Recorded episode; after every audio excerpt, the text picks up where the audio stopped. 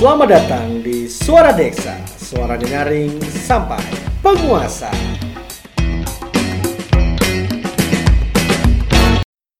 Oke, kita kembali lagi di Suara Deksa, nyaringnya sampai telinga penguasa.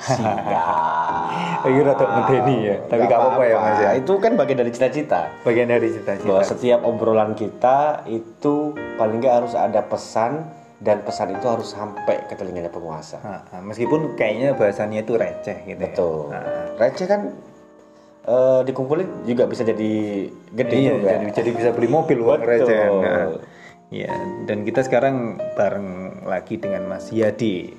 Dan Mas Yadi ini sekarang lagi aktif di komunitas bergerak dari rumah. Bukan komunitas itu. Ah ya, Pak? Itu hanya sebuah gerakan. Oh gerakan aja ya, Ya. yang memang uh, kita melihat kondisi COVID, Betul. efek dari COVID, Ya. adanya PSBB akhirnya muncul gerakan bergerak, Bergerak dari rumah. Dari rumah. Tapi kita di sini mungkin nanti akan bahas bergerak dari rumah di sesi yang lain ya mas ya. Ya. Nah, Kita nggak fokus sama bergerak dari rumah ya. uh, soalnya aku tertarik sih kemarin, aku nggak nggak sempet ikut dan Mas Yadi itu sama teman-teman lagi bagi-bagi poster ya di warung Hmm. kopi tentang sosialisasi protokol COVID.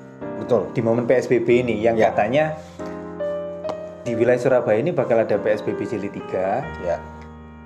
dan gimana sih caranya biar jalan efektif. Benar. Nah itu kenapa sih mas kok bagi-bagi poster gitu mas? Fokusnya gini, PSBB ini kan jalan satu, jilid satu jalan, panjang lagi jilid dua, dipanjangin lagi jilid tiga, tapi nggak jelas goal goalnya tuh apa dan masyarakat sudah mulai eh, kehilangan harapan dengan PSBB PSBB ini. Nah, terus tiba-tiba ada satu is ah, bukan isu lagi satu gerakan lagi yang mau dibikin oleh pemerintah yang disebut namanya new normal. New normal. Tapi masyarakat sendiri belum dipersiapkan untuk sampai sana. Akhirnya kita melihat melihat itu daripada kita menunggu pemerintah untuk melakukan sesuatu ya kita coba bergerak lah dari sisi masyarakat people power gitu lah istilahnya kayak gitu untuk mencoba untuk menge- mengedukasi terutama para pelaku usaha karena eh, pada momen kemarin sempat kita di momen Idul Fitri mau Idul Fitri pelaku usaha membuka semua usahanya dan akhirnya di situ terjadi penumpukan pembeli dan kawan-kawan eh, dan Efeknya? efeknya adalah Surabaya hari ini zona hitam. Ke abang mana?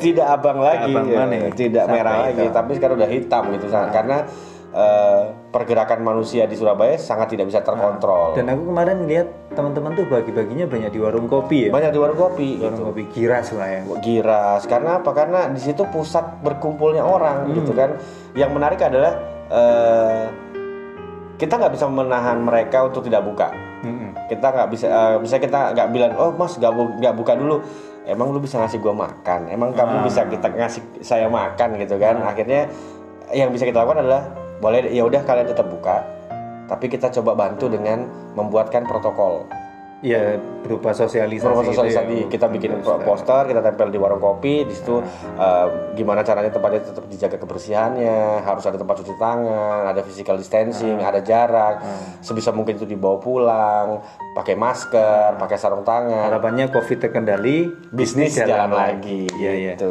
Tapi menarik mas. Jadi Surabaya itu memang kan, wah ini emang nggak bi- nggak bisa dihitung ya. Warung kopinya itu di mana ada dan dan dan kumpulnya wah keget nah. Itu ngalang-ngalangin physical distancing. Nah, Kan physical distancing satu per satu meter kan. Nah, kayaknya itu seperti itu. Per satu meter ada warung satu kopi. meter ada warung kopi. Iya iya iya. itu dan itu hampir di, Sur- di PSBB ini kan di Surabaya Raya ya. Nah. Surabaya, Gresik, sidoarjo. Tiga kota ini itu tiga-tiganya punya warung kopi yang luar biasa warung banyak. kopi yang luar biasa banyak. Dan ini juga menarik kalau misal kita ngelihat, loh Surabaya, Gresik, sidoarjo. Ini kan kalau misal kita ngomong dari kontur wilayah ya, Benar. ini kan rodok-rodok mirip. Ya. panas Betul. Nah, terus habis itu kayak jadi semacam pusat Industri. industri perdagangan, kayak Perdagangan. gitu kan dan ada warung kopi yang itu menjadi budaya masyarakat situ gitu kan Benar. masyarakat setempat dan ini ini jadi PR gitu loh dan menurutku saat ini kita melakukan sosialisasi itu bukan bukan berarti ini ya bukan berarti sedikit mengenyampingkan apa yang sudah dilakukan teman-teman yang melakukan sosialisasi. Iya. Tapi apa pernah dilihat, lo kok bisa sih di daerah kayak gini punya budaya warung kopi. Nah, Nah, nah iya itu- sih benar-benar. ah. Itu itu pertanyaan yang pertanyaan yang menarik. Kenapa kok orang Surabaya tuh hobi banget yang namanya ngopi gitu. Ngopi di malam hari. Dan di malam hari gitu, di malam hari. Warkop itu eh, pagi sampai sore itu mungkin malah cenderung lebih sepi lebih sepi. ketimbang malam harinya. Nah, paling kalau siang tuh sales-sales kumpul Nah, gitu kan. atau itu ya pekerja-pekerja eh, satu dua satu dua. Tapi kalau udah malam hari itu langsung tiba-tiba brek ngumpul kabeh nang kono. Numplek lah ya. Ah, numplek. Ah. Dan kalau kita lihat tuh sebenarnya kondisi kalau misal aku tadi ngomong wilayah panas, Hmm. orangnya budaya ngopi malam hari, itu sama kayak di Pasuruan. Pasuruan. Pasuruan kan panas. Ya. Aku kan dari Pasuruan, Mas. Hmm. Jadi aku tuh ngelihat benar di deretan jalan di dekat Masjid Jama itu warung kopi banyak Ber- banget. ber- Bahkan ber- orang orang ngopi itu mulai malam sampai subuh. Adzan subuh baru buyar. enggak, Oh. adzan subuh kopi ini ditutupi karo lepek, sholat subuh di masjid. Oh iya iya iya. iya. Nanti habis pulang dari masjid ngopi lagi sampai pagi. Dan kopinya tetap itu gitu loh. Nah, ini kan menarik gitu loh. Ya ya ya ya ya. Artinya ini kayak semacam budaya yang melekat. Hmm. Sementara sekarang aku tinggal di Batu. Hmm, Batu kan dingin. dingin. Aku juga agak lama di Wonosobo. Wonosobo itu kurang lebih mirip, Mirip sama, sama Batu. topografisnya sama ya. Nah, sebelum adanya kayak hits kafe-kafean gitu ya Mas ya. Budaya ngopi itu nggak terlalu tinggi, Nggak terlalu kuat lah. nggak terlalu kuat. Adanya tuh minum jahe. Bener kalau ke Batu mesen es teh itu eh, kayaknya yang jualan tuh kayak agak bingung gitu. Ah, Temenan mas mesen es teh gitu. Nah, iya kan bisa adem ngombe adem kan kayak gitu. Jadi malah banyak minum jahe Ah, biar ngangetin badan. Betul. Paling ditambah ketan. gitu Iya iya kan. iya benar Nah, benar benar. Dan ini ini menurutku jadi PR tersendiri, terutama buat pemerintah lah ya, agar ada kajian-kajian khusus secara antropologi, Sosiologi. Ah, sosiologinya perilaku masyarakat sehingga pendekatannya itu nggak bisa lah kita pakai pendekatan aparat, Betul. represif sekali loh mas. Benar benar benar. Ah, dan Semua eh, pokoknya ada warko buka kumpul-kumpul obrak diobrak diobrak Ah. nggak nggak akan selesai masalah karena itu cuma menimbulkan oke satu dua hari mungkin Ah, eh, bisa dikontrol hari ketiga hari keempat mulut udah mulai sepet ah. pengen tetep tetep pengen ngopi akhirnya ya mau nggak mau warung kopinya tutup dipaksa buka sama yang beli Nah, yang yang menarik itu pernah aku kira- kira-kira aturannya itu jam berapa harus tutup sekarang? Jam 9. Jam 9. jam Aku 9 tuh sampai jam 4 pagi itu jam malam kan kalau di PSBB ini jam setengah 9 pernah beli kopi dan memang harus bungkus kan. Hmm. Bungkus. Terus aku tanya, "Loh, warungnya kok dipetengi? Hmm. Kok lampunya dimatiin gitu?" Terus dia ngomong, "Iya Mas, aturan itu kok pemerintah." Gitu. Loh, kok bisa itu?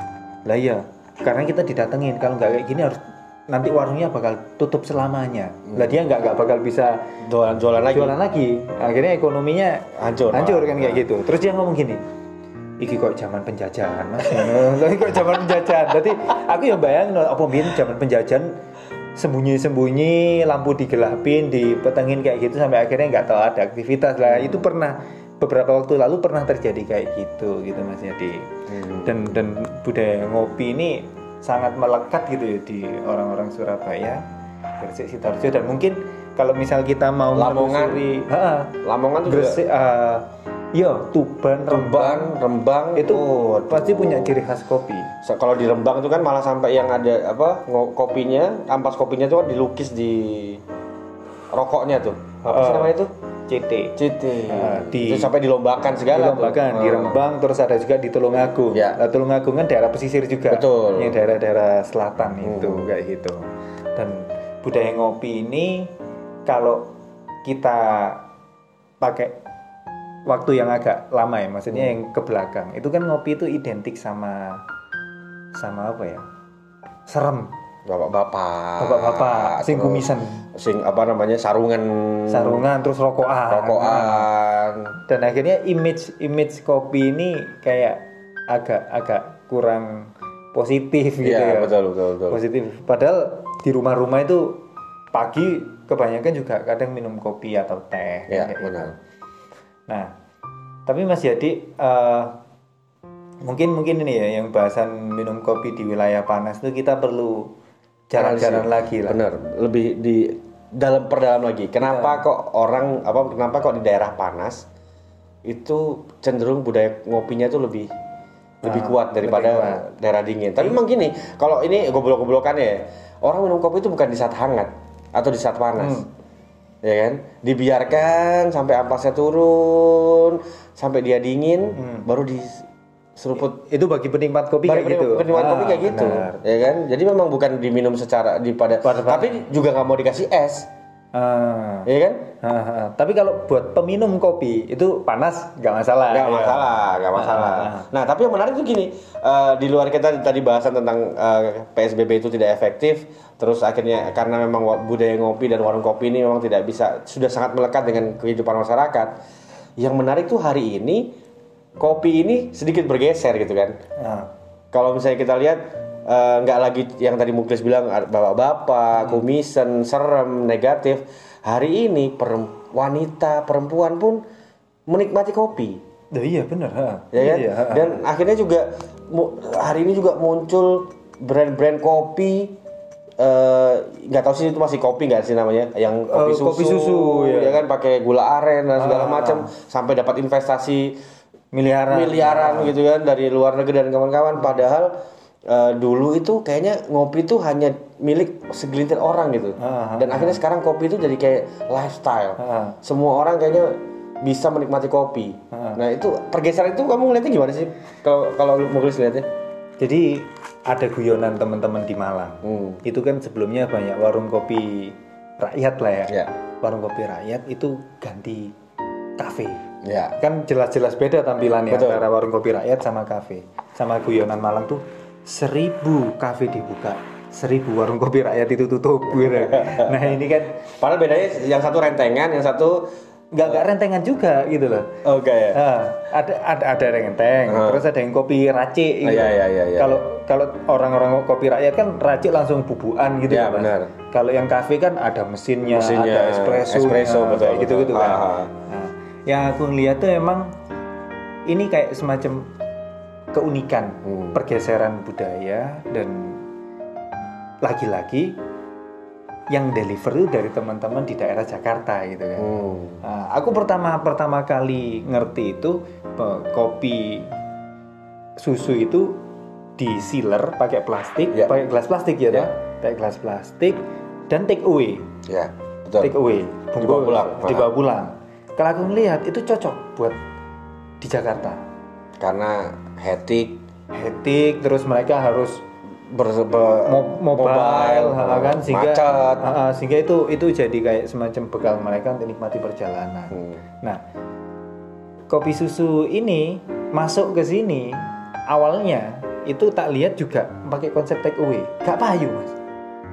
Soalnya itu tadi Surabaya, daerah-daerah Jawa Timur sing panas-panas ngono iku mau, iku punya kebiasaan ngopi harus Lunggu, longgo sing enak. sing enak suwi ngobrol Ya. kayak gitu dan akhirnya itu jadi penyesuaian akhirnya warung-warung atau kafe-kafe itu buka kayak semacam ya tempat duduknya Tetap harus ada tempat duduk. Harus Padahal tempat kalau duduk. yang yang yang aslinya di Jakarta itu mereka nggak nyediain tempat duduk. Mereka benar-benar eh, kotak kayak kontainer gitu pesen pulang, pesen, Pesen pulang, pulang. pesen pulang, pesen pulang gitu. Tapi kalau di sini nggak bisa, pasti tetap dikasih kursi tuh di depan pasti buat harus kursi Benar, benar, soalnya ya. Jagongan Ya, gitu kan nah. nah terus penambahan unsur susu itu susu ini kan putih ya Ya. feminin Oke. Nah, kopi maskulin, sekali. Maskulin, ah. Lah maskulin bertemu dengan feminin, ini yang membuat teman-teman cewek tadi itu. Bisa akhirnya ikut menikmati. Ah, ah, jadi teman-teman yang berhijab itu udah kayak, uh biasa yo. Benar. Kalau dulu kan aneh ya, Benar, misal aneh banget, aneh banget. ada kumpulan cowok akeh, wong wedok ada di situ kan kayak Iya, aneh benar. gitu. Tapi sekarang itu enggak. Dengan adanya tempat ngumpul itu tadi, akhirnya eh, anak-anak kuliahan, terus ya anak-anak muda itu mulai geser ke situ mas. Ya. Dan itu jadi tempat ngumpul mereka. Bahkan organisasi-organisasi di kampus atau apalah event-event di kampus itu sekretariat di kampus mati sekarang. Pindah ke warung kopi. Nah, iki loh, iki wah, iki asik iki. Sebenarnya asik. Mm-mm. Ya. Tapi itu tadi balik lagi tarik lagi ke belakang ke awal pembicaraan kita adalah ti- kita nggak bisa letterlek menggunakan cara untuk membuat PSBB ini berjalan lebih efektif kalau kita melihat ini dari satu sisi Eh, gimana tuh? Ya kan tadi makanya eh, budaya ngopi, budaya nyangkruk, ngobrol dan segala macam. Ini kan sudah bagian dari kehidupan kita sehari-hari. Dan harusnya itu dilihat, dilihat pada oleh para penguasa-penguasa, para pemangku kebijakan yang membuat kebijakan dan segala macam.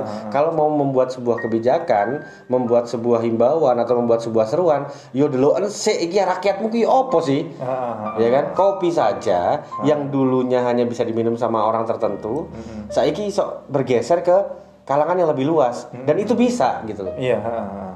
harusnya berarti PSBB juga bisa berjalan jauh lebih efektif kalau kita bisa melihat itu juga Kalau mau. Kalau mau. Ah, kalau misal nggak mau ya yes, kayak gini-gini terus. kayak gini-gini gitu. terus gitu Ah, ah. Tapi anu mas, ono koncoku itu ngomong kopi jadi kopi susu banjir.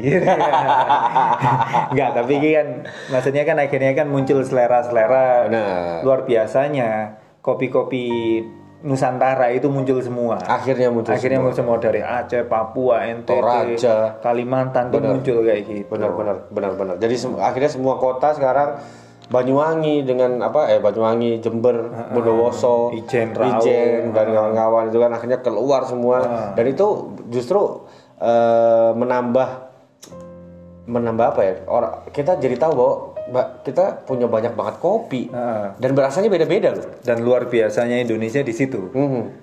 Termasuk waktu kita keliling tuh mas, aku nyoba kopi itu dari Aceh sampai Papua di minum di kotanya situ. di kota situ.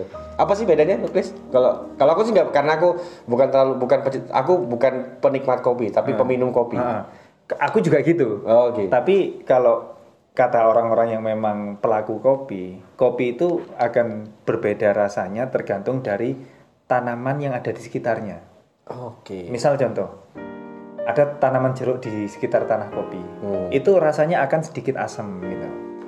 Nanti misal ada tanaman apa?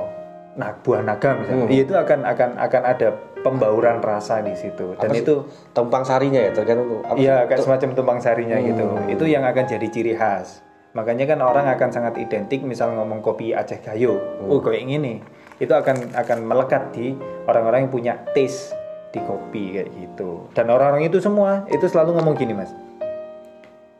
Di setiap tempat yang tak kunjungin itu dia selalu ngomong kopiku yang paling enak. Itu. Kecap selalu nomor satu, Pak. Kita selalu nomor satu. Ada yang nomor dua. Itulah itu yang yang jadi yang jadi kekuatan.